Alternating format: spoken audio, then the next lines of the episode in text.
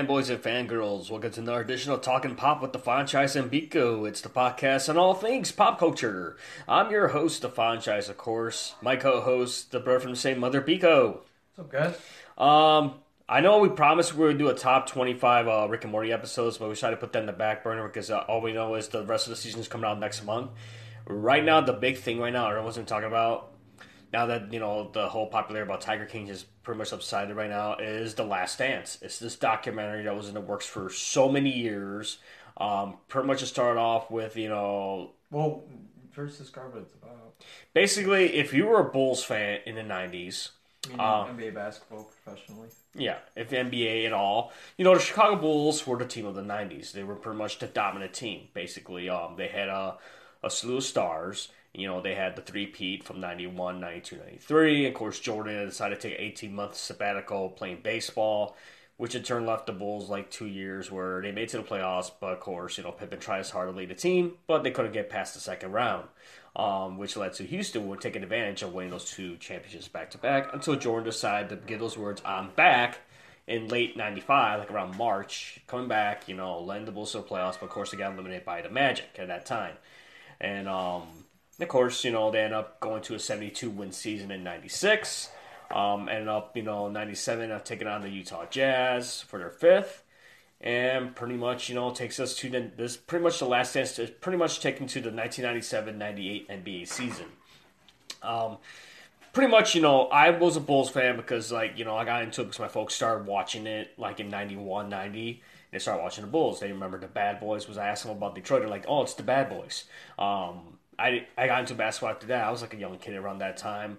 And, you know, my my dad was like so highly on Michael Jordan and stuff. And, you know, respected him. You know, he was like the face of the Bulls. The nineties were transitioning a period for the NBA, at least with with the Showtime Lakers kind of capping most of the eighties with their wins of championships, and then with with the first championship being won from ninety through the ninety for one season with the Bulls, and we finally see Michael Jordan and a player like Scottie Pippen uh, come together and, and to play on the on a roster for the Bulls that would essentially kick off their dynasty uh, through the '90s uh, with with them winning through that first uh, '90 to '91 year to start off the decade, and with Michael Jordan already having what five years you can say under his belt in the NBA, and and Scottie Pippen getting brought onto the Bulls, and with them kind of going through rebuilding years, although they would make it to the playoffs, except they weren't they didn't find that success that all teams have as as far as getting to the championships. And so with them winning that first year we got to see the start and why Michael Jordan had such an importance to what the Bulls were essentially putting them on the map through the 90s as being the most prolific team in sports. Um, and so with our the documentary starting this past Sunday we wanted to use this as a, a platform for describing and discussing something that we grew up with and for it to come out 23 years later out of nowhere is something pretty amazing. And for ESPN to kind of be un- unfortunately and fortunately being the platform to show this documentary we get to see essentially these players that we viewed as gods of basketball court and seeing them now discuss how important that year was for them because we will never see that shit happen again ever. Even no matter how important it is for some people in this generation in the NBA, uh, the NBA just doesn't have the same impact as it did in the '90s. It was a whole different ball game. Uh, characters were different. The game was more, I think, competitive, but it's only because it was played differently Mhm. than it is today. Some people might find it not as thrilling, uh, based on the way that the, the game had to be played, the way the game is played now, and some of the way the teams are built may not be to your taste as compared to the 90s. So Yeah. for new kids coming in to see this, I think it's amazing that hopefully if they're basketball fans, they get to see how it was really what the difference was and how truly remarkable it was to see Michael Jordan play and how like it was every year it was just how it wasn't even about like how are we gonna win the championship. It was just like how are we gonna stop the Bulls from getting us to the championship because every year it was just like well we already know the Bulls are gonna be there. So it was just how some people view Golden State through this dynasty, which Mhm. is not the same, but it's kind of like that, you know. Yeah, it's kind of like that. And of course, you know, Golden State having Steve Kerr, who was part of that, you know, that yeah, second three. it's kind of surreal to see them and take it in his own way and how they built their team around Steph Curry. Uh, but the, given our first and second episode, uh, for people for night one, basically. Yeah, for this is one. like uh, like they it like for three or four nights, but it's yeah, all Sundays. It's only eight episodes. Ten actually, or it's a ten, it's a 10? ten part. Yeah. Uh, So like they they got to cover a lot in those two hours, and I'm, I can only imagine it being hard for some people to really get into it if they weren't into the NBA then, and if they're not into it now. But it's cool, I think, to know who these people are, and we're gonna see them actually sit down and talk stuff, and it's nice to see Michael Jordan with just a glass of whiskey and a cigar, just really letting. It's like finally I can like not have to be in this light where I can't like I can hold back and not hold back, and we clearly see that. So it's kind of like when um I don't know me watching this is kind of like thank God we got off of Tiger King and uh, Yeah, I think else. this is like a It's big like this is actually I think a little more relevant to what our tastes were and it's a different type and it's like ESPN they've always been good at putting these fucking documentaries like the together. thirty for thirty films. Yeah. yeah, and, and it's Disney so Yeah, and plus, you know, background about this was I was reading articles leading up to the the, the, the, the whole documentary series was that I guess um, NBA Entertainment at the time, um, they were hearing rumors, you know, everything through the grapevine that who knows there were rumors going on back in the day that this could be the last year for Mike Yeah. because he's up there in age. So they decided, you know what, um, Adam Silver, who's the current commissioner at the time, was one of the heads of NBA Entertainment. Um, they decided to approach the team, and you know they talked to Phil, and Phil was okay with it. Um, for them to have the cameras around, but it was up to you know the players and see what they want to do.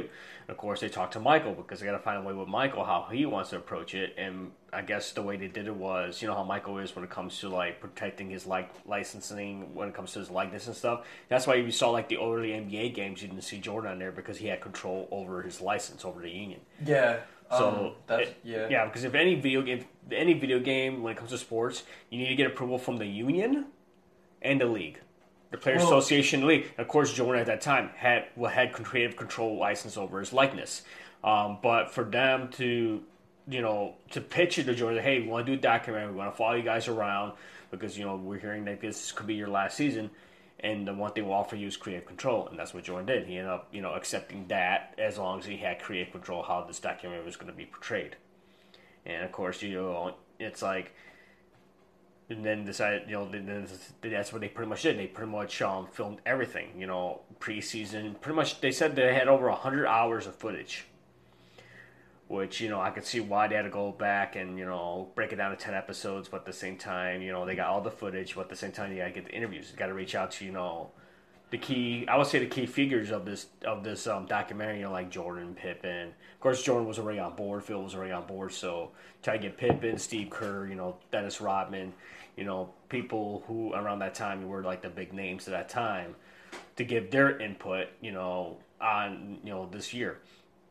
And like I said, and you know, this documentary was supposed to come out in June, but of course, with COVID nineteen going right now, and there's no sports right now, they decided, you know what, let's bump it up. give it to the people Let's show it to them. which awesome by the way which is great. excited. So that was like a lot of things. People right now were so excited. You know, we were excited, so we we actually watched it live, the first two episodes. But, but the way they're doing the scheduling is they're doing it every Sunday. So this coming Sunday will be three and four, but they're going to repeat one and two for the people who missed the first two episodes. So yeah, don't. I would say DVR it if you can't catch it right on Sundays, uh, because we all understand. Because you really have to like sit down and, and really watch it for two hours, because you know you have the commercial breaks, but like you really have to sit down and soak it in, because it's it, it's just the way it's done, the way it's cut, the way it's even made. It, it it's it's very sleek, very sharp, and and you I don't know.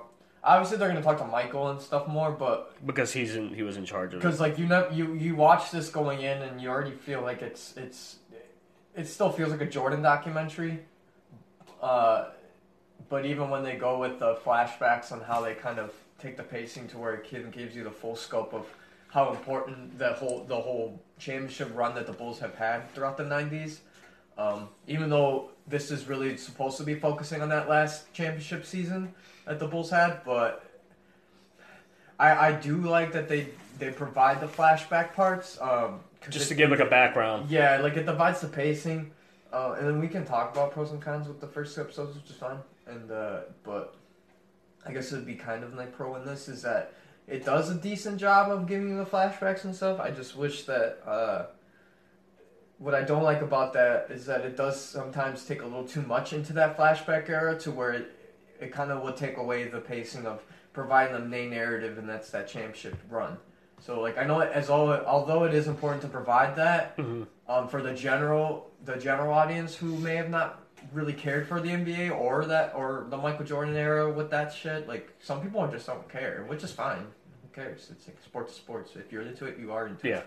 So I think they try to do that more on this side of things, knowing that they have so much hours of of fucking content to cut in, and I get it, it's hard, but I think knowing just from those two episodes that we watched, it like just the pacing of everything, it seemed like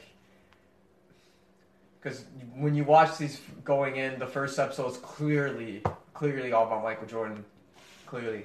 Yeah, because obviously, second- like yeah. like I said, this whole thing was just- for him to accept it, accept them to do this. They had to get his because, like I said, he was the face of the franchise. Right, and but that's like, but that's what I. That's the thing I don't like about it. Still, is that it's still a team thing, and we know Michael's importance in this because he's the best player ever to touch the ball. However, it's like you still want to hold it around the whole organization of everything, and that's where I think it, it the way they edited this, at least from watching the first two episodes, it kind of it's like it wants to have both of its feet in, in both ponds. Like Mhm. it still want it, it doesn't want to stray too far away from the the main narrative, and that's telling that last season as an organization.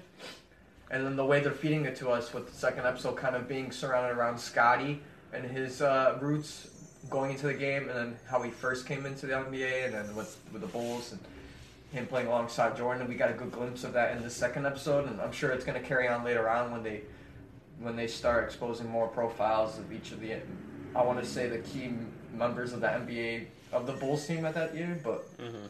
hopefully we'll see. I don't know yet. Obviously, we have to wait till next week, but or this Sunday. However, it's like I, I want to have both. I want to still have the organization be as a whole being the narrative driver here.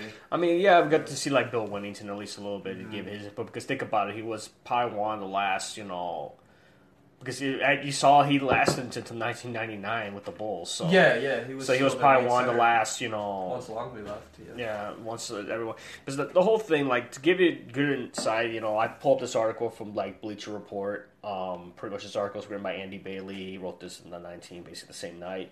Um, Oh, so he literally had that ready to go. ready to go. So he had that ready to go. Like I guess he probably wrote this article after watching the, the nights, and this is one of the points he did bring up. I'm gonna see. We're gonna go through the bullet points and give our opinion about it, um, based on takeaways. And like I said, the like pretty much he asked this: Did Jerry Krause doom the Bulls dynasty? Um, this is what he put. This is his opinion. The last dance didn't pull punches. This included his treatment of the team's general manager, Jerry Krause. With the first 15 minutes of the first episode, the tension behind the 1997-98 season is laid, largely laid at his feet. From the quote about organizations winning championships, not players, to the conversation with Phil Jackson about being his last season, it's hard not to leave episode one without wondering what might have been if if it Krause, who was the organization, who was on the organizational chopping block who pretty much the nerve that I took for Krause, a former baseball scout, to tell five time NBA championship coach that the 1997-98 will be his final campaign, even if they went 82 and 0 is a tough to fathom. Of course, there are other factors that led to the breakup of the Bulls' final six championship, but more stability in the front office could have hurt. So, what do you think of that? You know, Jerry Krause. You know, I mean, if you think about it, they pretty much, you know, if you think about the beginning of the documentary, they were pretty much berating him. Of course, you had Jerry Reinsdorf doing Yeah. interviews with them, and it's like Christ. even he was forewarned when he Oh bought. god, they give him so much. They give Jerry Reinsdorf a lot of screen time in this.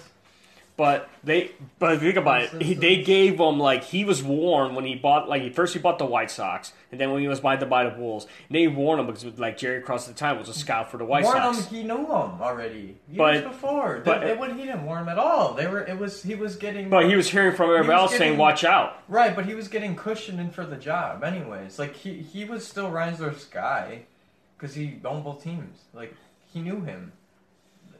I think the people who were warning him were that probably like the actual like coaches who were next to him, thinking that like the way he handled baseball players is exactly the way he was going to handle basketball players in a sense. But then it's like, as an owner, I it was clearly like the writing was on the wall for him to fucking put him in that spot, Mm-hmm. which I think is just bad ownership on his part. But like, fuck, they made him the way I didn't like the documentary portraying Reinsdorf. Like he was just like, oh, I was surprised. Even though it's like, oh, you know, not everyone hated like Jerry, but I didn't mind him. It's like we knew that you you fucking promoted him. uh, but yeah, just the way they were, they were really laying it hard on, on the whole like let's hate angle, the let's hate Terry Krause angle, which, Jared Krause, yeah. or Jerry Krause. Yeah, that that was so heavy. But for me, it was like okay, and then the whole organization won championships. Then of course there was an interview later on where he said that he got Yeah. misquoted, saying you know not just the players, not just the organization that won championships, but it's like, but to me it's like, I mean, for me I never read the newspaper back in the day, so I didn't know the stuff that was going on in the back until years later when it came to surface what he did. But you know, me a kid in the '90s, I'm not gonna you know pay attention to like No. stuff like that. Versus you know now when all the stories come to light with this documentary, now everything's coming to light. Oh, that's how he's viewed in the front office, and we're going through that same shit right now. That's why right now we just got like a new um, vice president of operations right now. He's cleaning house as well, but he's trying to you know erase some of the old regime as well. But it's like Jerry Krause, you know, you don't have to like the guy, but think about when it comes to certain things, he was able to build that pieces. yeah, You got to give him to that from a tactical standpoint. He's good. at what he But with him and Phil, which to me was the biggest bullshit that he did to Phil Jackson, was this guy, this coach, gives you five championships, Yeah. but going to tell him before the beginning of the, at the end of the last, se- like the season before, tell him, hey, I don't care if you go A two and O, you're not coming back next year. It's like Phil Jackson, come on, he's the one of the architects of the triangle offense. You know, he built, he started as assistant on the Bulls. He he worked under Doug Collins before he took over. He, he brought all these assistant coaches with him and built them up. So like Tex Winter and all that stuff, and finding the right pieces as well to run this offense. But this guy like Phil follows his Zen philosophy and everything like that. It's really cool. I saw like when they were in his office, he has a little Zen garden thing. But it's like to me that to tell him like it's straight up, this guy's winning you five championships to tell you, hey, this is gonna be your last year. We're gonna rebuild. Like why I. It's like I understand these players are getting up there, but honestly, I will say Phil was the glue that hold everybody together of that team. And then when Jordan said, "Hey, I don't, I'm not going to play for anybody else besides Phil," Which I mean, he stood his ground where they were trying to divide teams between him and Terry Krause, like or Jerry is. Like it, And then Jerry Krause having this guy named Tim Floyd, he was trying to groom to be the next person. To, to me, that was the one thing that kind of like brought to life was he had somebody in mind. That's funny is because you know Jerry Krause had his stepdaughter's wedding. He decided to buy Tim Floyd and everybody else, but he didn't buy Phil. So it gives you an idea that that's why he's trying to groom Tim Floyd to be the next right? Successor. just- like that's what's that's what I didn't like about it too is that they went that petty down and then like okay, well you also don't have to go to his fucking stepdaughter's wedding. I get it, you invite the whole organization with thing. It's like at the end of the day, if I don't like the guy and he sends you an invite f- to his stepdaughter's wedding just because everyone else gets invited, I'm be like, no, fucking kick rocks. Like I don't care. Then go. Like congrats to your daughter's wedding. But like you know and I know you don't want me there. But for those little details that could just left out, I get it. They wanted to really cement the, the, the divide of egos between Phil Jackson and, and Jerry Krause. Terry. Jerry Krause. Uh, but, like, that's such a level of pettiness that we're like, alright, we get it. And then I, I do like that they really do show that Jordan didn't fucking like him either because everyone knew it's like him, Jordan and Phil. Why, why wouldn't you expect that between him and Phil to have that sort of working relationship because they worked so well. It's like we both have five championships together. I've known you since '90 when you got brought on. Like, this is a guy. Why the fuck get rid of him? And if and if this guy came in knowing that he wants to rebuild the whole thing, maybe that Reinsdorf was kind of looking at that way too. Because you don't, they don't. Maybe we'll see later on in the episodes. Yeah. But it's like they never, they always fail to show how Reinsdorf could have been the one. But to me, I Kinda think. But here from Reinsdorf from his thing, he was more of a hands-off type of owner. He was. He's not like you know like. You see these other owners like Jerry Jones or Mark Cuban, where they're pretty He's much been like involved, that, yeah. involved with the organization. I think Reinsdorf was like, you know what, Jerry's my guy. I had him on. He worked on the White Sox. I trust him. So to me, that was kind of like he was more of the hands-off type of owner. It's like He a was- weird loyalty thing. It was like yeah, like pretty much loyalty. But it's like Phil Jackson, the guy gives you five That's championships. why, like, why wouldn't you have that? Why with would you not have the coach's back on that one? Like he's a coach. And it's like, oh no, Jerry's like, oh, they want to look at rebuilding. But I'm like, I understand your players out there, but you, if you look at that Bulls bench in the '90s, they didn't have much young talent. But that that's was able to that's take over. What, that's why they wanted to rebuild. Is that everyone was aging. So maybe that that's that's what they pushed. Maybe uh, Jerry to have that. Like like I mentioned, they never cover how Reinsdorf really could have influenced Jerry. Because at the end of the day, he's answering to him too, right? Like we always focus on the Phil and him and the Krause shit, which is true. Like they Mhm. clearly had a fucking Yeah, terrible working relationship. But at the end of the day, if if he knew the if he saw the writing on the wall that aging, which was always a factor in them in, in, in athletics and professional sports, aging is always a factor, and especially in the NBA. Like once you're near thirty, like your prime your prime window is twenty six to twenty eight. Like that's your when you're you know fully developed yeah. y- your peak should be there. So we saw these guys already kind of going ahead of that curve already. So with those, I mean, with those two players specifically being so tied to Phil Jackson's philosophy, maybe Jerry and and uh, Jerry Krausen wanted to get ahead of that, and Reinsdorf being the owner of the team and that's his money, he saw that it's like we can only hold this Jordan train for so long, even though it's like fuck, they could have given us two more years still. I would say they would have They could have, yeah. but no, that's not where we're at, at at the part of the documentary, obviously. Um, but fuck, I they already they already giving us like the way the documentary starts, or like I think once the second episode comes through, it already feels Game of Thronesy. So they, they're already going to give you the divide and the, Yeah. the good and the bad guy that you want to hate. And then, of course, this funny thing was um, they did mention. Here's one of the points that he brought up as well in the article: that the Oh, yeah, Bulls yeah. traveling cocaine circus. Oh, yeah, that was That great. was one of the funniest Oh, interviews. time. This like, is what we're waiting for. Yeah, I want these stories to come in the forefront. This is we're all watching it. So this is what he says. Um, pretty much following good laugh at above headline that production crew relates him. Jordan told an eye-opening story from his rookie season. So it goes because you don't hear much of Jordan. You know, at that time when Jordan was a rookie, he wasn't seen as you know He was a kid, man. he was a kid compared to the other players. You know, they don't they didn't see him as being the top guy. You know, of course, you know when you're a rookie at that time, you're going to be hazing, and there's a lot of veteran players.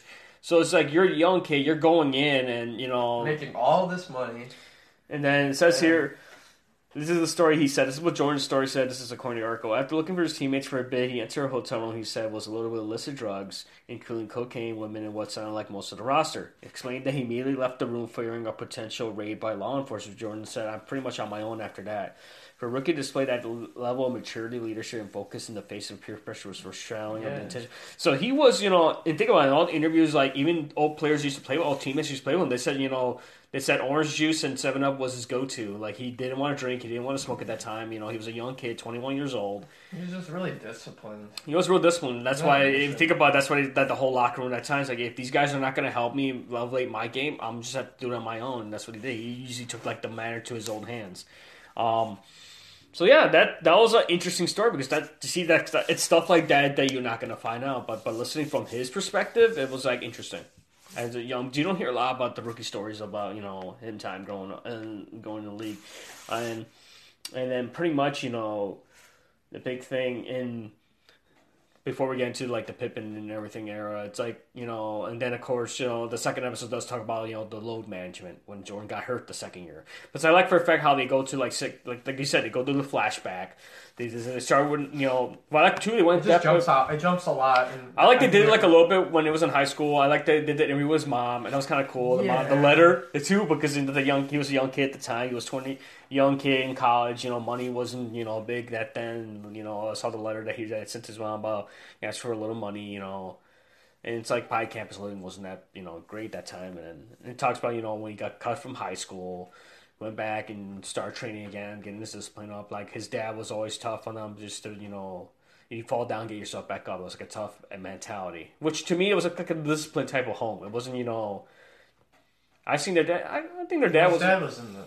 He was in the military. They, which I, it's very weird that they didn't. They And he he was an engineer, yeah. that. Like they clearly showed in this picture he was wearing it when they showed the family. I think that was the oldest brother that was wearing the uniform. That wasn't his dad. Oh yeah, because he's sitting right there Yeah. to the right. But nonetheless, like they kind of He ran a disciplined household, yeah. Just like oh, and he was just in construction. Like what?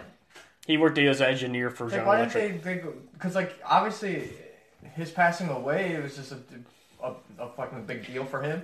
But uh, well, that's the problem I have with this thing is that they pace it back. That once they go back to the, the flashback things and they provide more context context into the, the first years with Jordan and, and Pippen. Like I like that little tidbits we get of trivia of how his experience was like transitioning from college into the NBA. That's what we want. Like I like that. I like those stories or how Pippen went to Central Arkansas or how he played in high school and like he was already kind of getting groomed into going to Central like he came from a a, division almost division 3 college. So like no, it's very rare that you find division 3 players getting put onto the NBA stage already, but like I like those trivia bits.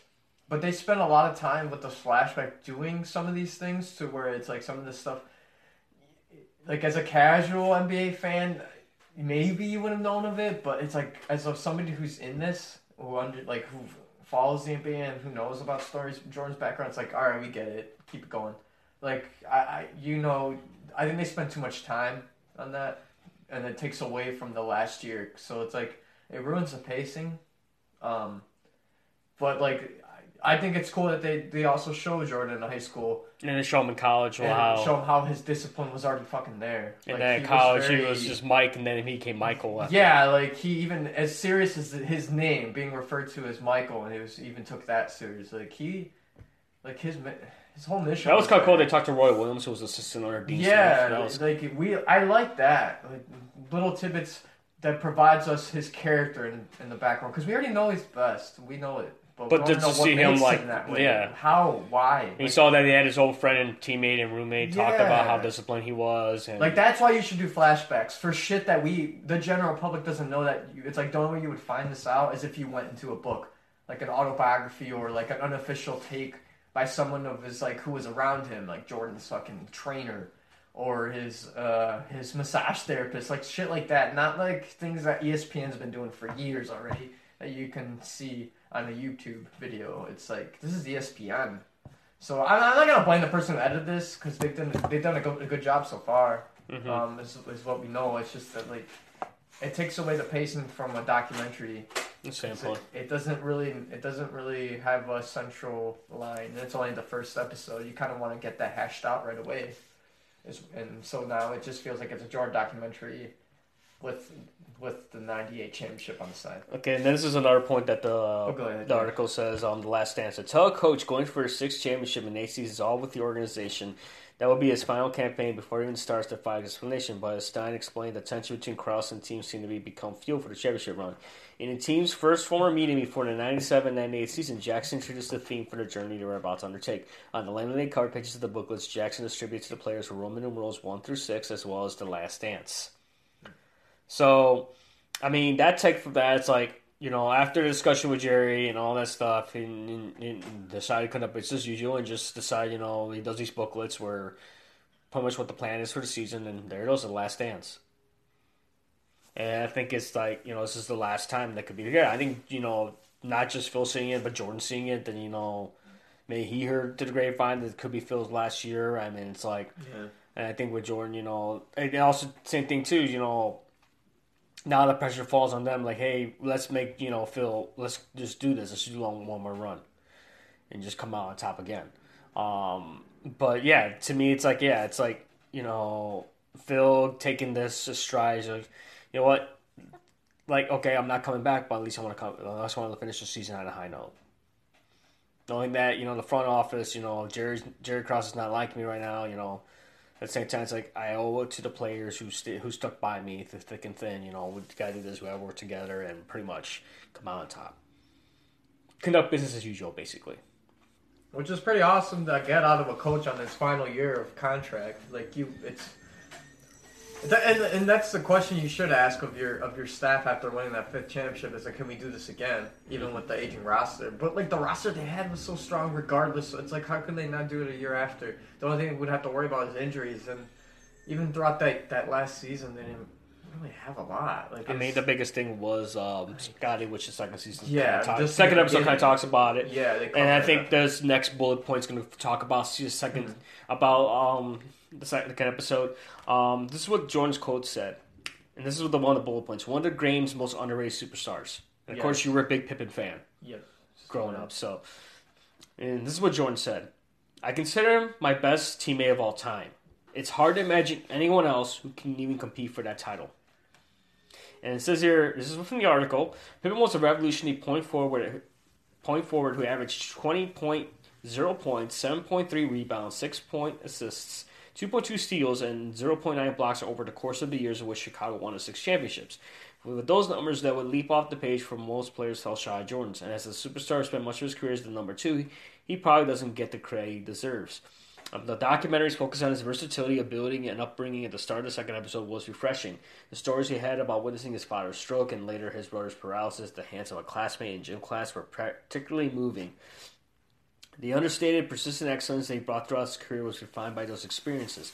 Had he wound up on another team, those traits may have earned him more recognition and conversations about the greatest players of all time. But his perfect fit alongside MJ led to a title, to six titles in eight years. And this is um what there's more of that point. Um, this is what Phil Jackson said. He was maybe the number two player in the NBA, and this is the one thing that the, um, which we want to get into because I want to read the rest of this bullet point. But Yeah, go ahead. If you want to get into it, um, but the deal that he signed, to talk about that deal that Scottie signed in '91. Oh yeah, let's yeah. His Oh, oh. God, do I wanna And this is what the, this is what the article Oh. says. This is the opinion from the God. the writer, the article. All right, Said yeah. in span those information season, Pippen trailed only Jordan, David Robinson, John Stockton, Karl Malone, and Charles Barkley in the box plus minus. But as the documentary pointed out, he was the 122nd in the league in an annual salary for the 1997-98 campaign. The deal he signed in 91 was for 17.5 million in less than 98, and Bulls owner Jerry Reinsdorf refused to renegotiate. So think about that, and he's comparing, and this is, and look at this, and this is a way this was sort of like when the Golden State Warriors situation when they had Steph Curry Yes. in a below market contract due to his ankle issues that allowed them to later add at Kevin Durant. got hurt during When you have a top five or net minus ten player like Pippen barely making star level money, it makes building a championship roster much easier. Okay, so So what do you think of that? Because that was one of the big takeaways from the documentary in the second episode. well, because for a lot of reasons. Uh, but two key points after that. So, leading up to it, because it is very similar to the Steph Curry situation, but we'll we're only going to focus on the Pippen shit. So in that year, we're talking 1991. That was after the 90-91 season when they won the first championship. yeah, Pippen signed in '87. seven. Remember, he got drafted Yes. by the Seattle SuperSonics, Yes, and and then he got he got traded. traded um, to the Bulls. Trade to the Bulls. Because I think it was we find out that pretty much Jerry Krause made a deal with Seattle to draft Pippen first. To draft him so they could get him. because he was scouting him a He was whole scouting. lot. Um, now, mind you, so he was still he had just been on the tail end of his rookie con- or of his the rookie contract he had signed that Mm-hmm. Bulls picked up the option with, and so, through the trade, so they took that over. Now, obviously, given that they won the championship on that tail end of his contract year, that always looks good on the player's favor. Now, Pippen, by any reme- any means, he was he was ranked based on the contract of 122nd player on that for in the NBA with That's that what type of ranking is. money. yeah. Although he was in play, he was playing like a beast leading up. They were both still developing, but at that championship year, he was good enough to really negotiate his contract so he can get more money.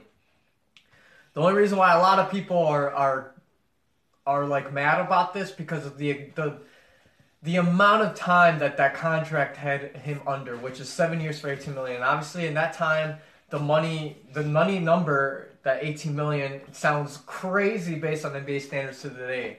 However, you have to factor in that the NBA wasn't making as much money as it is now. Yeah. At the at that time, we're talking about the early '90s, where everything's really getting pushed up. The Dream Team thing was getting pushed up. As far as my NBA, it was just on that bubble of being pushed into being that like household name, where the NBA transitioned, like our NBA stars were transitioning into being like pop culture figures, with the Olympics helping that shit. Yeah. But pertaining to my the Scottie Pippen situation, Because his, I think it was like, yeah, he took the money. I think because of his family. Because remember, he- right? But like, so and that's what a lot of people forget because they they you have to like remember what he was fighting. For where he came from. coming from humble means, which the documentary did a good job of showing that. Yeah, Which like why that. he could that could have been a factor. Which obviously, when you're signing in something that has to do with your livelihood, and with his kind of roots, he wanted to take care of his family. That's a good way of taking care of it. And in, in either way, $18 million is nothing to laugh at. We're talking 90, 91. Either way, you're talking for seven years, he's guaranteed money for mm-hmm. seven years. Whether he's injured or not, or if the, the organization takes, they're going to have to buy him out, if he, whatever the case may be. It's a win win situation from at the end of the day. It's just that when you're looking at the lens of it from now and looking back into it, it's hard to really put that shit in your mind to where this. How can Scottie sign for a contract like this, knowing that his star power was going through the roof, winning that first championship, being the right hand man to Jordan, Mm-hmm. all that's getting sculpted through. Even though it's only been the first championship that the Bulls won in the in the '90s era, the first one. So yes, we see the star power. So I think people like I if I can only I can't speak for Scottie, but I can see him factoring in a sense that it's like that's seven years that I have a guaranteed job. And if you come from humble means, longevity through security is way more important than how much money you're making. Because the money's coming in. Guaranteed money is way more important than speculative money Yeah. way more important than when you get that signed contract that's guaranteed seven years. That's seven years that he's not going to go hungry and that his family isn't going to go hungry. So, yeah, is it crazy for him to sign something like that? Yeah, because he was he only got better and we and Scottie became probably the the second best player behind the best player in the world. And that's not a laughing matter, but it sucks that like he has to always be the, the Robin to Jordan's Batman. I mean, that's what the, that's what they compared it. yeah, even though it's like by any standard, Scottie is fucking the beast. And Jordan recognized. it. Yeah, like my MJ. Jordan like- knew it. Yeah, like if Jordan could see that, it's very. I'm very surprised that nobody else can just fucking see that. And he was. They're both playing with each other, and they know it. Um, but yeah, I, what do you think? I believe with me with Scottie Scott. decision at least. Okay, you know, Scottie from that point, you know, it's like, yeah, if you look at seventeen point five million for seven years, it's like, you know, yeah, it's like, yeah, I don't know if he saw himself as the number two guy, but at the same time, you think about, I don't know if his agent, like, I saw that he didn't communicate, communicate with his agent so much, but it's like, um, I understand, yeah, I'm, you know, yeah, I'm, I didn't see, I don't know if he saw himself as the number two to, to, to Michael Jordan, but at the same time, it's like, he thought about his family. So what I liked about what season two, episode two was, it went it showed his background. You know, he was um, one of twelve kids. You know, his dad had a stroke when he was confined to a wheelchair, and one of his brothers ends up, you know, he had an accident, and he's in the wheelchair. But it's like for him to step up and like, you know, I got to do something. Then working himself, you know, he started as an equipment manager, and eventually he was able to get into the game of basketball, became one of the stars of Central Arkansas, and then you know coming out to the Bulls at the same time, and talks about you know Charles Oakley, who you think about it, before you know Pippen became Jordan's you know right hand man. Charles Oakley was always um, Jordan's you know go to guy because you know he always took care of you know known him since his rookie year. yeah he took like, care of him and stuff. And then of course you know Scottie had to take through the hazing a little bit. You saw there was a little hazing. They showed a little clip of that and. Of course, when Oakley got traded away, the when they brought in like Horace Grant and all that stuff, Right, Bill Cartwright, traded for him. trade for Bill Cartwright to the Knicks. So it's like, same time, it's like Scottie had to step up. But to me, that deal was like, yeah, I wish he should have done was I understand to the point, oh, I got to take care of my family, which I totally understand that. But if he had an ability to talk to his agent, hey, let's go over the deal again and see if we can try to get push that money because, it, okay, it's in 91 and they didn't know in two years that Jordan was going to leave, take a 18 month sabbatical and knowing for a fact, okay, Jordan leaves in '93, and after the '93 season, he leaves, decides to do baseball for 18 months, and you left with Scottie. Wouldn't the of the Bulls? I think Scottie could have used that as fuel to renegotiate to get a bigger up in the deal because hey, you lost MJ, you lost him, and you need somebody to step up to be like that leader. And Scottie was to me that that time when Jordan wasn't out with the Bulls that time. Scottie was the leader of that team, but Jerry Reiser decided, you know, saying that, in seeing that episode that oh he's not going to renegotiate. He didn't want to renegotiate with Scottie. It was like to me that was kind of like a bullshit. Yeah. And to me, I see Scottie as one of the top you know players in the NBA. But its problem is everyone sees him as the number two. That's the, that's to me that's like the one thing I kind of you know they don't give him enough credit. And he is one of the underrated players in the NBA. Oh yeah, tremendously. You kidding me? It's just it's sad because it's always fucking.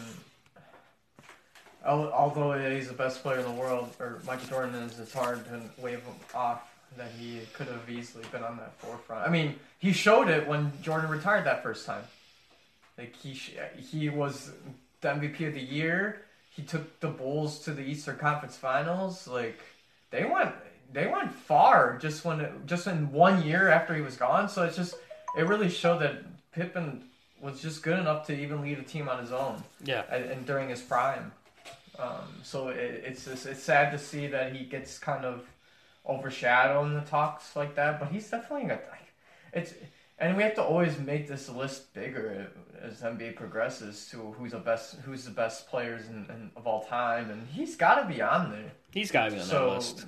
hopefully people watching that second episode can kind of get a better appreciation for how important Scottie was to Jordan, like how how you can honestly see just how the Bulls were they were fucking stacked for for how how they built their their teams around veterans, and then sprinkling in a couple of these the young gunners coming in into the NBA. So it was like it's like a good blueprint of what a, a lot of teams use to this day, uh, and. The, the 90s NBA players were no slouch. There was a lot of athletic beasts, and Sky Pippen and Jordan obviously were one of them. For despite their heights, even though they're tall enough, there were a lot of athleticism was there, and so it's just it's fucking it's crazy that Scottie signed the contract like that for it being how low and how long and for how much money he could have asked for and for how long it is, but you know, 1991, I'm sure his parents don't fucking regret it. I'm sure his family don't, and he obviously doesn't either. I'm sure Scottie would have been fine either way. It's, it's just that at that time, it looks like it's insane. I would say that here's another point we were talking back on MJ's formative years. This is what pretty much you know. Like I said, part of the documentary spent time with Joe Jordan's childhood in Wilmington, North Carolina. You know, he grew up in that, and talks about you know, I kind of like for the Jordan talks about like growing up in that town. It was a small town when you everybody, and you know, racism and all that stuff kind of brought it up to light. But of course, it's cool seeing you know, you get to hear the other Jordan siblings talk about you know, growing up, like their dad in general, how his like work ethic was, and you know, and how you know he talks about uh, one, of, one of Jordan's brothers, Ronnie. He said that if you if you weren't doing the best you could, you, he'll push you harder. Saying, you know, it's one of those things where, um, you know, it was the whole mentality was, hey, if you're not feeling living up to your potential, then give yourself that extra vision, push yourself to try to reach that potential. Well, what's your point from that? What do you mean, like? Pretty much what um, MJ's dad like at that time, like growing up, like with them growing up, and you know Jordan having those battles with his brother Larry as well. Oh yeah, he kind of gave him tough love in the beginning, just so he could kind of give Jordan that edge he needed to. Because I, I don't know if it's maybe the dad recognizing his own competitiveness inside himself as a as a characteristic of his personality, but clearly if it, that was going to get passed down to his offspring, and, and Jordan and Michael were no slouch. Michael Jordan was no slouch. His brother Jeffrey was no slouch either, and and with Michael recognizing his brother was being the better basketball player, we have to thank his brother for that for kind of increasing Michael's competitive drive and really kind of molding it. Because without him, we wouldn't maybe see the beast that Michael could have been, or the beast that he was in when he was in the NBA. And shit, how come they don't they don't make enough documentaries on his brother? Because I gotta thank his brother Larry, yeah, because he was like the top of the family. I think his dad, his dad, kind of giving him that sort of motivation. Some people call it tough love. I call it more or less like recognizing that you have to win or lose, and Jordan recognizes that. And I think once he hate he hated the feeling of losing so much, he drove that out of his mind. And I think that's what led to his gambling addictions too. And how no, losing, yeah. you know. So I mean, competitiveness goes into every factor of life, even if it's the most smallest, the most small things in this world. That shit just goes everywhere. Okay, here's another thing. Um, this is one thing I kind of brought up. One of those points earlier was Jordan wanted no part of load management. And it, it goes into his second year in the NBA. You know, following the broken foot that signed him for the majority of his sophomore NBA season, Jordan oversaw his own rehab process back in Chapel Hill, North Carolina. So he went back to school basically and pretty much you know rehab there. It says when he returned at the end of the season, he was on a seven minute per half playing time restriction, and he did not like it. Yeah, because what he did was, you know, he did his own rehab basically, and when Did he really? when he came back, like one of his legs was stronger than the other, and it was like, but at that time they, you know, they didn't want to take the risks, so they, they and this is where like where the front office pretty much dictate the coach what to do, basically at that time, and the coach at that time, I don't know what his name was, and pretty much um, 'cause I forgot what his name Cordell was. Bowles? Yeah, before you know Phil took over, but at that time I think his name was Stan. So pretty much he told like the head coach Stan like, hey, don't play him more than seven minutes a game, like Oh, seven yeah. minutes a half basically, That was ridiculous. because they didn't want to risk him getting hurt again.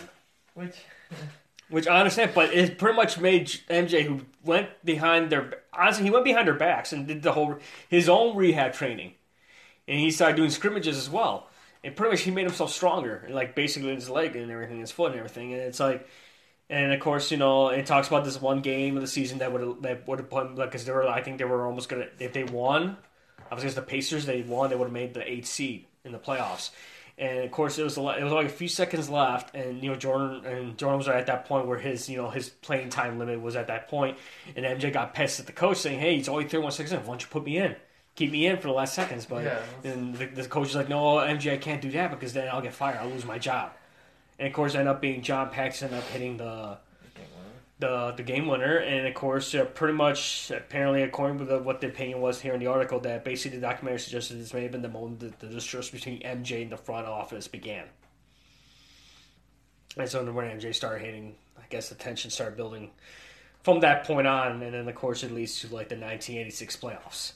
Which you know they end up fight, facing the Boston Celtics, and it's kind of funny that it shows like you know you said Jordan's gambling thing where he invited Danny Ainge to play golf after their first game or something against the Celtics. But he used, he used that as a way to, to get to know his opponent, though.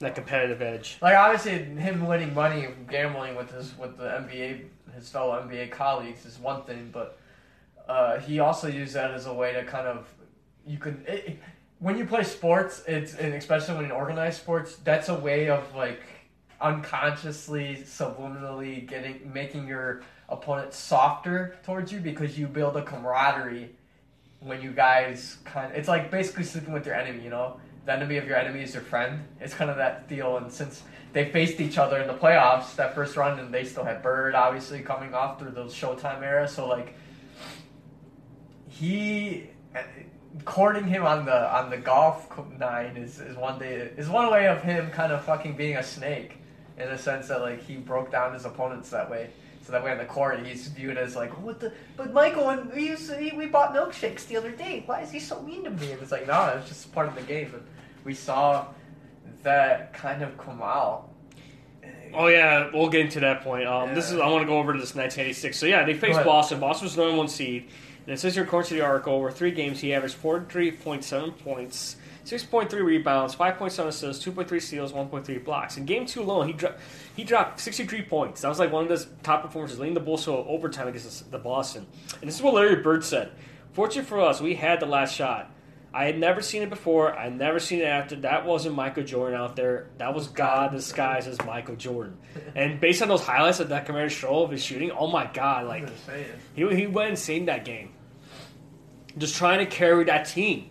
Of course, unfortunately, they end up losing the, the series to Boston. But even you know, players on Boston's side, they were amazed. They were in awe of you know Jordan, like his intensity, you know, his agility and his power. Just you know, trying to make every shot possible, trying to carry his team to be on par with the Celtics, who, like you said, wanted to. Them and the Lakers were like the top dogs when it came to like the NBA at that time. And you know, hearing it from Larry Bird, Larry Bird, who was one of the greatest you know, NBA players as well. Getting that quote is like amazing at that time. And this was always Jordan's second year in Yeah. the NBA. And yeah, he's making like like He's already making an impact, basically. And, and I mean, for those guys who were, were in the league since the 70s to recognize that within the, I want to say two years playing in a professional league, it's like to, get a cosign from Larry Bird at those times and he's your opponent is it's it's got to be insane to your spirit and knowing that it's like oh well it's like I'm a beast I'm here to take over so we see like the NBA always picks this this player to carry the light and so at this point Jordan was just kind of like I'm gonna take this torch and I'm gonna burn the shit out of it so like oh 63 points in a fucking playoff game it's insane coming off the bench just fucking pissed off. Like, ugh. They gave him no play. They gave him, and of course it's funny. It's the playoffs. They gave him unlimited playing time. So it's like, It's like these stupid clauses they try to set him, at, set him up with to protect your investment and stuff that the Bulls had thought. It's insane, but they didn't do what they do. all right. So we're gonna go ahead and take a little break. We'll come back and get the final points of the of the pretty much our discussion episodes one and two, The Last Dance. So make sure to listen to our ad, and we'll be right back.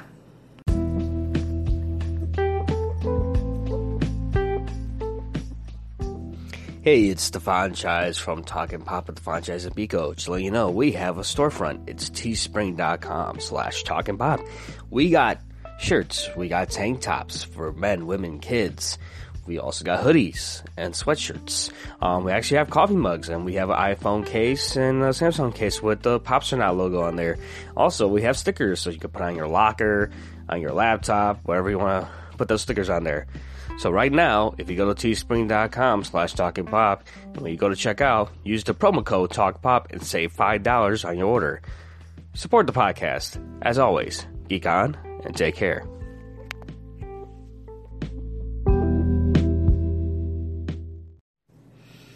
All right, guys, we're back. Hope you enjoyed that ad. Um, like getting to the last point, um, the last two points I like to bring out. Um, the first one was, you know, it showed Jordan being on top of his teammates. Did you saw that how intense he was? They showed some clips where he was picking on the other players, like the Oh, young yeah, guys. yeah. Yeah, on Luke and everything. He was a. It had to be, I think. What do you think of that, dude? Like, honestly, Um, because like you can tell that's from the footage from like you know. I can't say it's. Unfortunately, I can't say that's a rare thing to find in competitive sports. Uh, you are always going to find the types to where they're kind of. I mean, it could be something that is kind of encouraged, depending on where where your past is, uh, as far as how how much experience you have playing in competitive sports. That sort of competitive drive can be groomed to be something that is positive, or it can be something that's negative when it comes to sportsmanship. And when you're playing with the best guy to touch the ball, such as Jordan, he's all about winning. So I, I can only assume that he wouldn't be the best player to, I want to say, probably work with as far as having a thick, a thin skin is concerned. I'm sure he was just talking shit the whole time. He would always get in fights. But you saw like yeah, there was one where he was talking about Brian Harper Yeah, at practice. complete, Uh, just shit. and then this young guy, I forgot his name. I don't know his last name's Burrell. I forgot his first name. That one guy, that bald gentleman that he was talking to, and uh, was it Luke Long he was talking to? Then I saw that they were talking about Toni Kukoč at that one point when he was a young and then, Like Tony, like the Bulls were looking at him back in the day, and Oh yeah, yeah, that one um, story in the Olympics where Yeah, basically he- Scottie and, and Michael pretty much like pretty much like boxed him out when Coach Tony was playing for Croatia at the time in the Olympics, and the Bulls were looking at him at that time, and like I think '91 was the earliest we looking at Kukoc, and of course he didn't join the league till '93. After the '93 season, he joined the league, but he got signed by the Bulls. But at that time, when Jordan Pippen heard his name got brought up. Um, they decided, you know, there was a story where in the Olympics when Jordan Pippen went on the Dream Team they, and they were playing Croatia, they were boxing Tony out because I don't know they were trying to get, you know, see wh- where he's at if he can fit in. because Toni Kukoč was this wonder kid in, in, in international basketball. Like he was this prodigy, like this next the next international star to cross over into the NBA because of his size, his shooting ability, uh, the way he played defense. And it's just he was like very much he could have been like a Croatian Scottie Pippen type of player. I think that's And when you in the Olympics, obviously the reputation carries with him and and. When they first started doing international play, and with the Dream Team, kind of When the NBA was allowed, thing. when yeah. it was allowed to play. And when they're top dogs, you're gonna talk shit no matter where you go. And so like for them knowing this guy and then when he getting brought onto the team, and that's what's crazy that the that's what's like another thing that they brought on so many good veterans. Like it's fucking insane. Um, but I'm glad they like got on that to where they show that's like are these guys that we worship as far as their like their talent and their skills can also be brought down a couple notches of how much assholes they could be towards other players. Yeah, and then of course, you know, this brings up to the last point I wanted to bring up because, of course, one of the big thing was the Pippen trade demand. Um, pretty much at that time, you know, when the Bulls were at the preseason, they were in Paris, and then Pippen was going to play. Apparently, had this foot injury he had from the la- from the Eastern Conference Finals was a lot the season before, and he played pretty much through the pain through the NBA Finals of '97. He decided Pippen decided, you know what, I'm gonna instead of waiting until after the, the previous season to get surgery or any treatment, he waited till the beginning of this coming season to do it, to sit out, and basically to take the injury, which to me I think it showed that MJ wasn't too happy about it because basically he had to carry the team Yeah.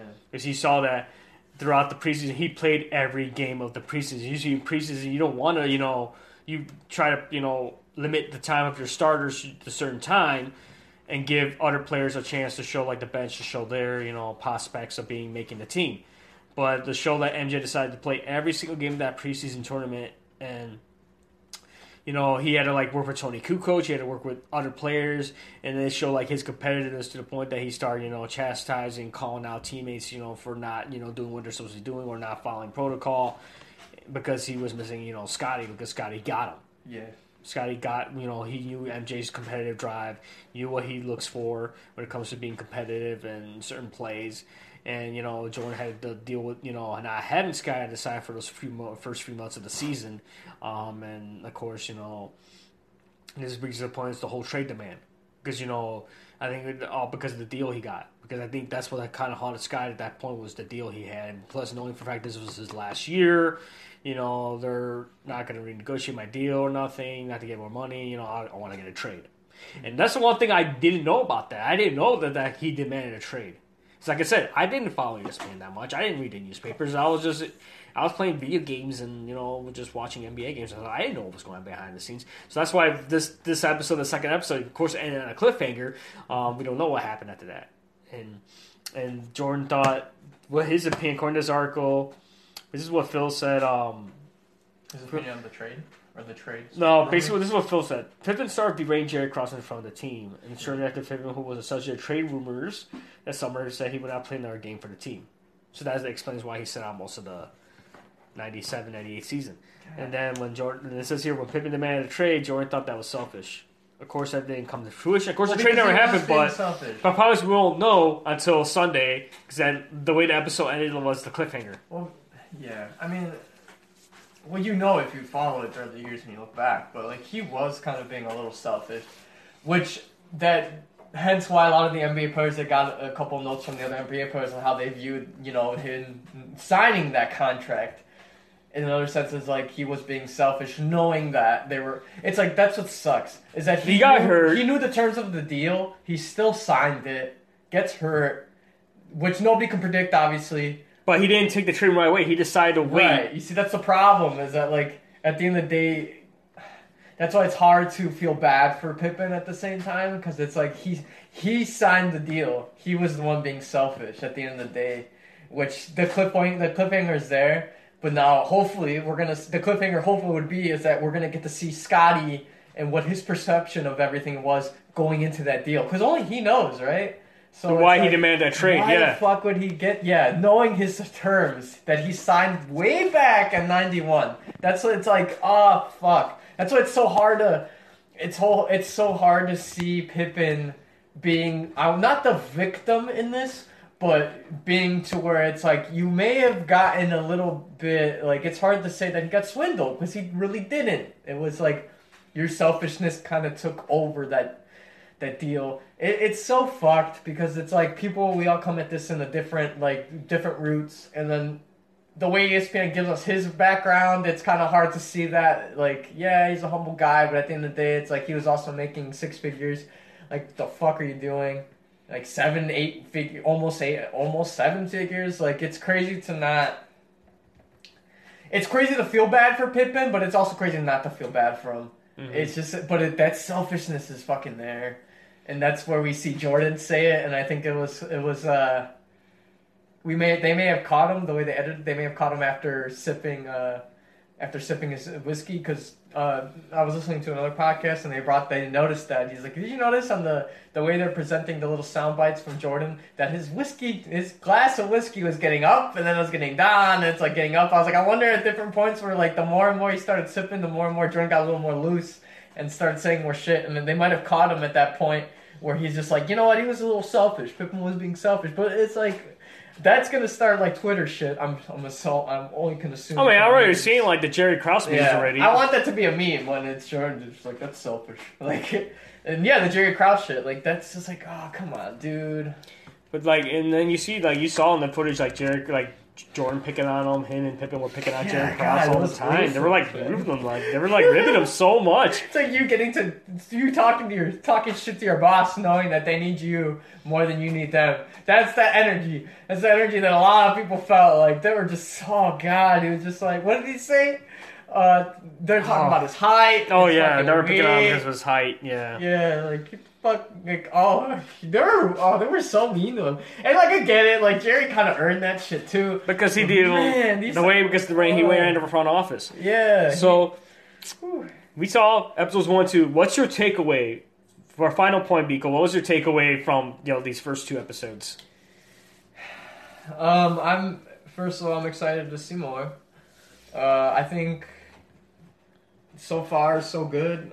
I, I mean, it's it's it's getting. I mean, it it ignited the uh, ignited the interest and enthusiasm I had for the Bulls uh, growing up. It's nice to see these. Uh, uh, it's beautifully done. I mean, it just it's so professionally well put. Uh, just the way that the footage is. Uh, it's like you kind of enter a weird time warp, and, and I think what I do like about it the most is so it's because I get to see these players in its present day right now.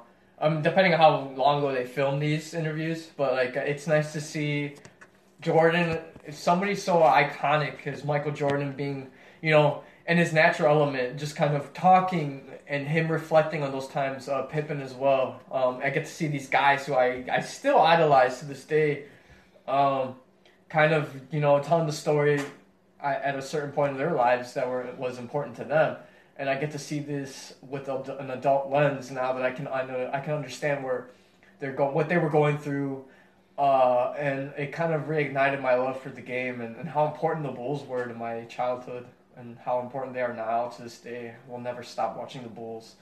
Uh, but fuck. I mean, my favorite part too was watching Jordan's black chain. That shit was so cool. I wanted one. It's probably worth more than my life, but like that shit, just to just to see him so relaxed, like somebody who was so disciplined and a model of how you could live your life through your love of of a certain thing, and to see him so relaxed and to tell his story. We haven't seen any clips on, of Phil Jackson just yet, but uh, Oh, we saw a few like his interviews so far.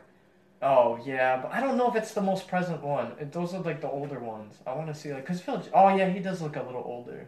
Might have been present the most, but I want to see more players in the in that roster that they're going to talk to. Hopefully, uh, hope, I'm sure we're going to get on our next episode. Next week we're probably going to get a, a Dennis Rodman episode.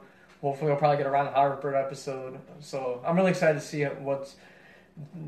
I want to see this documentary unravel some more and to see more like bullshit, like some more you know The front office, you know, behind the scenes. gossip Yeah. that they had. More like you know more. But like I said, hopefully- perspective on the things that were going on. like my take on this whole thing, the perception is it's cool because, like I said, I, I we get to revisit, you know, the '90s. You know, like I said, I we both grew up in the '90s, but seeing like stuff like this, you know, that, that, that you get that nostalgia feeling. Yeah, because like the, this generation, they're not going to understand who Jordan was. You know, No, our generation, I said right now, this generation is more like Steph Curry, LeBron, and all that stuff. But like Kevin Durant. Kevin Durant, but seeing you know our time, our you know we had Michael Jordan, we had Scottie Pippen, we had Shaquille O'Neal, we had all these players, but it's like to see this in a new light, just to get another perspective, and by hearing from them like years, twenty, like almost twenty something years after the last championship. Was like I said, Chicago. You know that was the only thing, good thing Chicago had going for was the NBA. Hawks weren't doing that well. Cubs and White Sox weren't doing that well. Is that oh that was the only bright spot of Chicago. The Bears same wait, That was the only bright spot of the city was Jordan was the face of Chicago. But it's like seeing that and you know the stuff going on behind the scenes was interesting to me because it's like I didn't know about these stories. I know this going on. I didn't know True Pippen was you know he signed this deal. I didn't know that you know he was demanding this trade and what you know Phil and the front office had. They were butting heads. That Jordan and Pippen didn't have any respect for the front office as well. It's like like basically like egos. Think about it. It- It's more like an ego type of thing where you know everyone tries to be the top one, like be the alpha, basically. And you know, I like it. I like the presentation. You know, yeah, the pacing was kind of like you know they kept going back and forth to Jordan, you know, the timeline and stuff. But I kind of understand why they had to go that route. Is because they show more of the background where they're coming from. You know where Jordan came from, where Pippen came from. You know Phil. Hopefully they do a little bit on Phil Jackson, where he came from as well. Hopefully they do background on him because he was a former player and he was an assistant coach, and you know get more of his perspective as well. Jerry Krause, you're only going to see most of his archive interviews because you know he's been passed away so many Yes. years. years So ago. it's basically to bring you know whatever footage they were able to get. Which that kind of makes you feel bad. They're like, Ruby Rain, the guy, he's been dead for a few years and now. I get it. Like we should. I mean, it's not like they don't do it with everybody else that's in pop culture, but like, holy shit, yeah, it's like kind of sucks that this guy's gonna get brought back into the forefront, even though he's been passed away for years, just to get shit on again. But overall, I'm enjoying it. I, I'm I can't wait for episodes three and four because I know it's going to come out this Sunday. Um, hopefully, we get to see the what happened with that trade. If there was any trade candidate, if Pippen was about to be traded, and we'll see. Because eventually, you know, if you followed that NBA that, that season, he didn't get traded. He stayed for the rest of the, the rest of the time. But I'm just kind of curious to see who was the front runner for Scottie.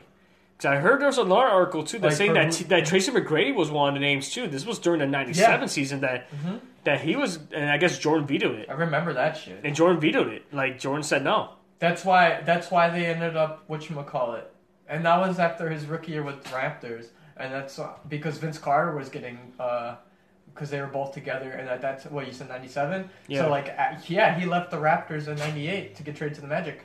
So like, they were gonna try to they were gonna try to bring Tracy McGrady on and get rid of Pippen because he's age, and then T Mac, we all know he was an excellent fucking player. If he didn't get hurt so many damn times, he'd be one of the best too. So it's like, we get to see that. And there was an article that talked about like that right? Jordan vetoed it. And, like he went against it. God, But they guys. show how much Jordan had pull. The Bulls wouldn't have suffered as badly as they did it once they left. I mean, who? Uh, then again, the Bulls were making the front office had their own fucking disasters in the in early 2000s, but nonetheless, like, fuck, Plus Ultra! uh, you could have seen the Bulls maybe in a different light with when once the what would you call that era? I guess the golden years, right? hmm just like everybody else calls it. It's a golden age for the Bulls. Could have been. Maybe we could have seen it last a little longer than we did. Yeah. Uh, but yeah, this is what I'm. That's my intention. At least my goal, or what I'm looking for out of that documentary. At least what we're seeing is shit that we didn't get to see. Not like a rehashing of things. I know they have to, you know, appease to a, a the general audience, but as a as a person who was around for that shit, I want to see the stuff that they, that wasn't mentioned or was glossed over. What was con- you know fun, things that are getting uncovered as we speak from the people that were experiencing this on the forefront. Um, but as far as I know, ESPN fucking. I'm looking forward to the newest step two episodes because it's two episodes every time, right? hmm So it's two episodes every time, guys. Uh, I suggest if you guys don't have ESPN or if you have a chance of recording it and watching it later, or do whatever you need to do to get it to watch it, I suggest doing that. Uh, not only as a casual fan of the game or as somebody who knew of Michael Jordan but wanted to know more of his impact during that last year, um, or if you were an NBA fan but weren't wasn't from or weren't from the Chicagoland area or from Chicago who who was outside the city to really see the impact I had on Chicago uh, and as a, as a sports city in general um, throughout the 90s. I, I highly recommend seeing this documentary because it's quarantine time, guys. Yeah, so I get the feeling, guys. This is what's going to be for the next like few weeks. Um, we're pretty much going to break down every single episode of the Last Dance documentary because, like I said, a lot of like entertainment right now is getting pushed in the back burner right now. A lot of movies are getting pushed back to next year. Pretty much every single event is getting pushed to next year. Like Comic Con was recently canceled. Yeah. WonderCon was canceled. Um, Anime Expo was canceled. A lot of conventions, even to the point, even in LA right now. I just read this morning that even the LA mayor said that I don't think there'll be no events or sporting events until next year. So it's like it, that puts like a lot of things in perspective. Like because, like I said, it, so it shows how serious this pandemic is going. And I totally understand. You know, a lot of athletes they want to get back into the mix and start training, but I get the feeling you might as well just this year will be just a forgotten year. Start off fresh next year. I mean, yeah, you might have to see everything kind of, and that's sad because a lot of, I mean, um, Like I know they were trying to say the NBA, yeah, and a lot of players were really coming up this year, and it's really sad to see. I guess you could see that their stats being kind of just a placemat, and such a such a year as weird as this one starting off, and what we're going into the summer, it's so fucked for everything involved and everything's kind of just carried on as if it's not really happening. But we all know this is everything's just kind of surreal. and Yeah, everyone's everything's on the wall. It's, Yeah. it's hard to fucking tell at this point. Um, But hopefully you guys are staying safe from staying inside, you know, as much as you can. You know, I want to give a shout out to all the essential workers out there, especially Oh, those in yeah, the medical field, grocery stores, restaurants that offer carry out and pick up and delivery, uh, even the delivery drivers as well, truck drivers.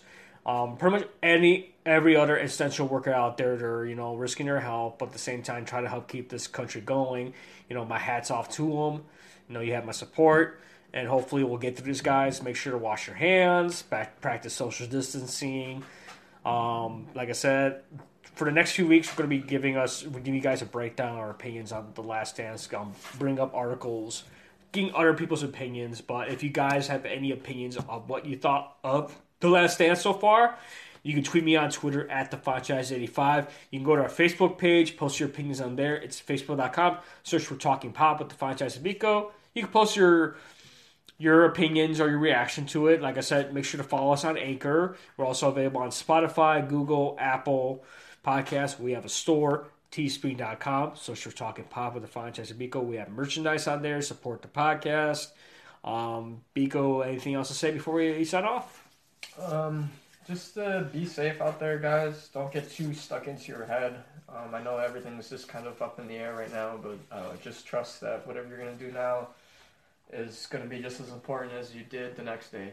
Uh, so just kind of focus on things you want to get around to that you haven't done in a while, or do nothing at all. Doesn't matter at this point. Uh, I just don't pressure yourselves to feel like this is all very fucking uncertain times, and so I know people may feel overwhelmed uh, or they may feel like lost, but just try to do what you can. Don't overwhelm yourself so much. I know people have different situations and circumstances and that they're dealing with under this crisis, and so just try your best to be balanced in your own life internally and do what you can to help others to the best of your ability. Don't overwhelm yourself too, knowing that it's, you know, just try to make it to the next day. That's all I can hope for. Uh, things are just up up in the shit right now. Let's be honest, up in the shit. So if you are just making it throughout the day, just keep going. And if you are doing okay in this, keep it going. If if you can help others, even if it's to something as small as making checking on your folks or your friends or important people or a friend that you haven't talked to in a while because of time uh, but just yeah, do things that are important to you at the end of the day, no matter what it is. Yeah, well said. All right, guys, that's it for this week. Geek on. Take care. Wash your hands.